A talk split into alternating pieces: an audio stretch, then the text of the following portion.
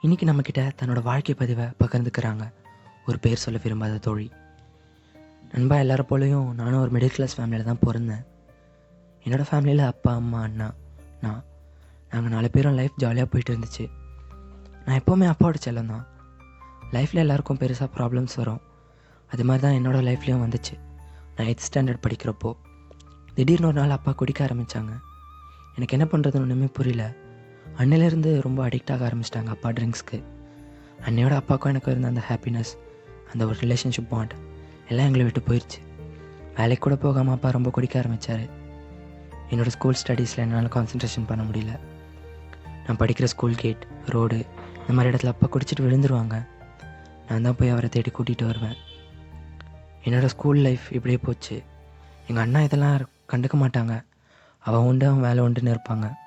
என்னோடய school friends எல்லாம் என்னை ரொம்ப கிண்டில் பண்ணாங்க. அப்பாவை வச்சு. நான் ரொம்ப உடஞ்சிட்டேன். இப்படியே ஒரு மூணு வருஷம் போச்சு. டென்த் ஸ்டாண்டர்ட் வரைக்கும் வந்தேன். என்னோடய லைஃப் அப்படியே போச்சு. தொடர்ந்து பேசினாங்க நம்ம தோழி. எல்லாரோட வாழ்க்கையிலும் வர்ற மாதிரி என்னோடய வாழ்க்கையிலும் காதல்னு ஒன்று வந்தது. ஆமாம் நண்பா எங்கள் வாழ்க்கை ஸ்மூத்தாக போய்கிட்டு தான் இருந்துச்சு. திடீர்னு ஒரு நாள் எங்கள் வீட்டில் எங்களோட லவ் விஷயம் தெரிய வந்தது. அன்னிலேருந்து எங்கள் வீட்டில் என்கிட்ட யாருமே பேசலை. அப்பா அம்மா அண்ணா. எல்லாருமே என்னை அப்படியே வெறுத்து ஒதுக்கிட்டாங்க. ரொம்ப கஷ்டமாக இருந்துச்சு. பட் மனசுக்கு அவங்க தான் வேணும்னு இருந்துச்சு. அதுக்கப்புறம் எங்கள் வீட்டில் என்ன ரொம்ப ப்ரெஷர் கொடுக்க ஆரம்பித்தாங்க நீங்கள் இருக்க தேவையில்ல ஊருக்கு கிளம்பு அப்படின்னாங்க. பட் நான் போக மாட்டேன்னு ரொம்ப ஸ்ட்ராங்காக இருந்தேன்.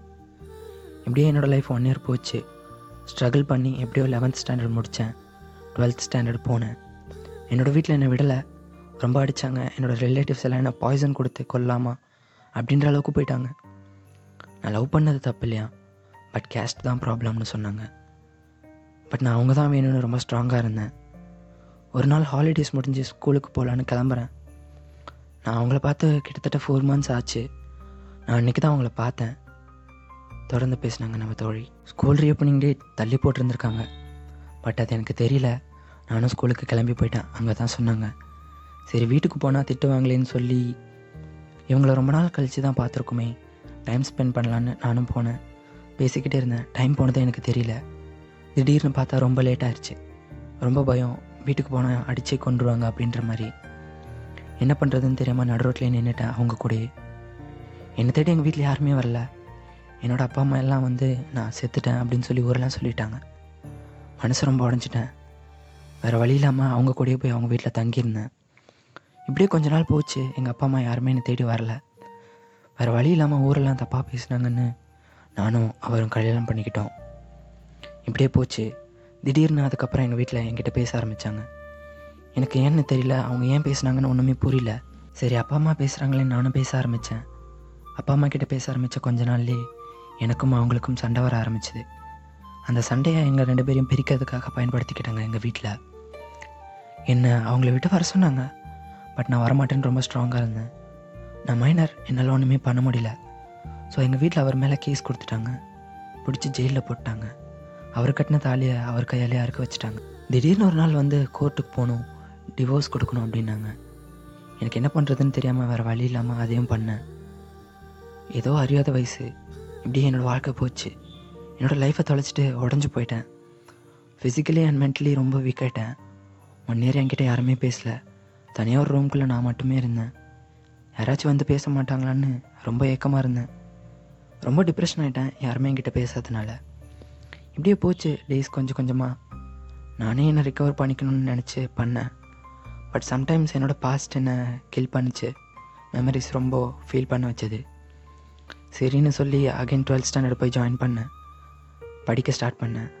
லைஃப் முடிஞ்சு போகலை. இன்னும் லைஃப் நிறையா இருக்குதுன்னு சொல்லி எனக்கு நானே ஆறுதல் சொல்லிக்கிட்டு லைஃப்பை மூவ் ஆன் பண்ணேன். படித்தேன் டுவெல்த் ஸ்டாண்டர்டில் நல்லா மார்க்ஸ் ஸ்கோர் பண்ணேன். அப்புறம் நான் ஆசைப்பட்ட காலேஜில் போய் ஜாயின் பண்ணேன். நான் ஆசைப்பட்ட டிகிரி எடுத்தேன் படித்தேன் இப்படியே என்னோடய லைஃப் ஃபோர் இயர்ஸ் போச்சு. போய்கிட்டே இருக்கு இன்னமும். என்னோடய லைஃப்பில் எல்லாமே கொஞ்சம் கொஞ்சமாக மாறுச்சு. பட் என்னோடய பேரண்ட்ஸ் யாருமே மாறல.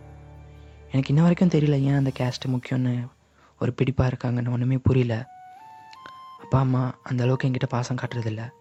என்னோடய அப்பா என்கிட்ட எப்போ தான் பேசுவாங்க. அம்மா வந்து பெத்துட்டுமேன்ற கடமைக்காக பேசினாங்க. அண்ணான்னு ஒரு ரிலேஷன்ஷிப் இருந்தான். கிட்டத்தட்ட செவன் இயர்ஸ் ஆகுது அவங்க என்கிட்ட பேசி. என்ன ஏதுன்னு ஒரு வார்த்தை இன்ன வரைக்கும் கூட கேட்டதில்லை. ரொம்ப கஷ்டமாக இருக்கும். என் லைஃப் இப்படியே போகுமா? இல்லை எதுனா சேஞ்சஸ் இருக்குமான்னு எனக்கு தெரியல. இதுக்கப்புறம் என்னோடய லைஃப் எப்படி போகும்னு எனக்கு தெரியாது. மேபி ஃப்யூச்சரில் வரப்போகிற லைஃப் பார்ட்னர் ஒருத்தர் வந்தால் அவர்கிட்ட என்னோடய பாஸ்டெல்லாம் சொல்லி மேரேஜ் பண்ணுறது சரியா தப்பா எனக்கு தெரியல. இன்னொரு லைஃப் எனக்கு கிடைக்குமா? என் அப்பா அம்மா கிட்ட தொலைச்ச அந்த பாசம் அன்பு இதெல்லாம் எனக்கு கிடைக்குமா? அப்படின்னு சொல்லி தன்னோட வாழ்க்கை பதிவை இன்றைக்கி நம்ம பகிர்ந்துக்கிட்டாங்க நமது தோழி. ஒரு நண்பனாக நான் உங்களுக்கு பகிர்ந்துக்கணும்னு நினைக்கிற சில வார்த்தைகள். ஏதோ சின்ன வயசில் உங்களையும் அறியாமல் நீங்கள் செய்த சில தவறுகள். உங்கள் பெற்றவங்களை எவ்வளோ பாதிச்சிருக்கணும் உங்களுக்கு தெரியாது. பட் பெத்த பொண்ணு என்னடா இப்படி பண்ணிட்டாளேன்னு ரொம்ப உடஞ்சிருப்பாங்க பேரண்ட்ஸ் சொல்லுவாங்க என்ன தான் பேரண்ட்ஸ் தான் புள்ள தப்பு பண்ணியிருந்தாலும் விட்டுற மாட்டாங்கன்னு. அது மாதிரி தான் உங்களோட பேரண்ட்ஸ் உங்களை விடாமல் இன்னமும் உங்கள் கூட இருக்காங்க. உங்களை படிக்க வச்சு உங்களை ஒரு நல்ல நன்மைக்கு கொண்டு வரணும்னு நினைக்கிறாங்க. அதே மாதிரி அவங்க நல்ல லைஃப் பார்ட்னர் அவங்களுக்கு சூஸ் பண்ணி கொடுப்பாங்க. நீங்கள் இழந்த அந்த சந்தோஷம் அன்பு பாசம் எல்லாம் அந்த ஒரு வாழ்க்கையில் உங்களுக்கு திரும்ப கண்டிப்பாக கிடைக்கும். நம்பிக்கையோடு நகருங்க வாழ்க்கையில். எப்போவுமே எல்லாரோட வாழ்க்கையும் ஒரே மாதிரி போகிறதில்ல மேடு பள்ளங்கள் வரும் சில நேரான பாதைகள் வரும். அது மாதிரி தான் வாழ்க்கை. கண்டிப்பாக உங்களோட வாழ்க்கையில் சில மாற்றங்கள் ஏற்படும்.